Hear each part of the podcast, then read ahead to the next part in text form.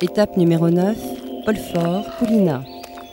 Cette étape fait suite à l'étape numéro 5 si vous avez choisi la boucle courte ou à l'étape 8 si vous avez choisi la boucle longue.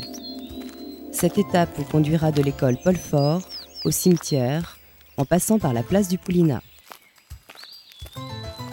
Nous sommes maintenant devant le groupe scolaire Paul Fort. Construit par les architectes Muret et Homme, il fut inauguré en 1931.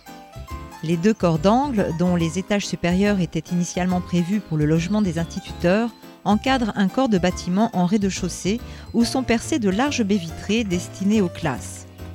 Bien que de belle taille, en 1937, l'école était déjà trop petite. Un archétype, un préau, une cour plantée de marronniers, des latrines et un directeur laïque, écrivait Robert Hossein à propos de cette école qui faisait face au foyer russe où il résida.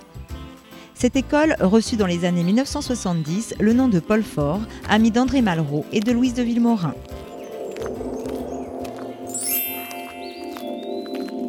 Dans le prolongement du bâtiment, vous trouverez une très belle horloge des années 30 et dans ses abords quelques arbres remarquables, dont un magnifique araucaria et un marronnier de plus de 100 ans, dans la cour derrière la façade.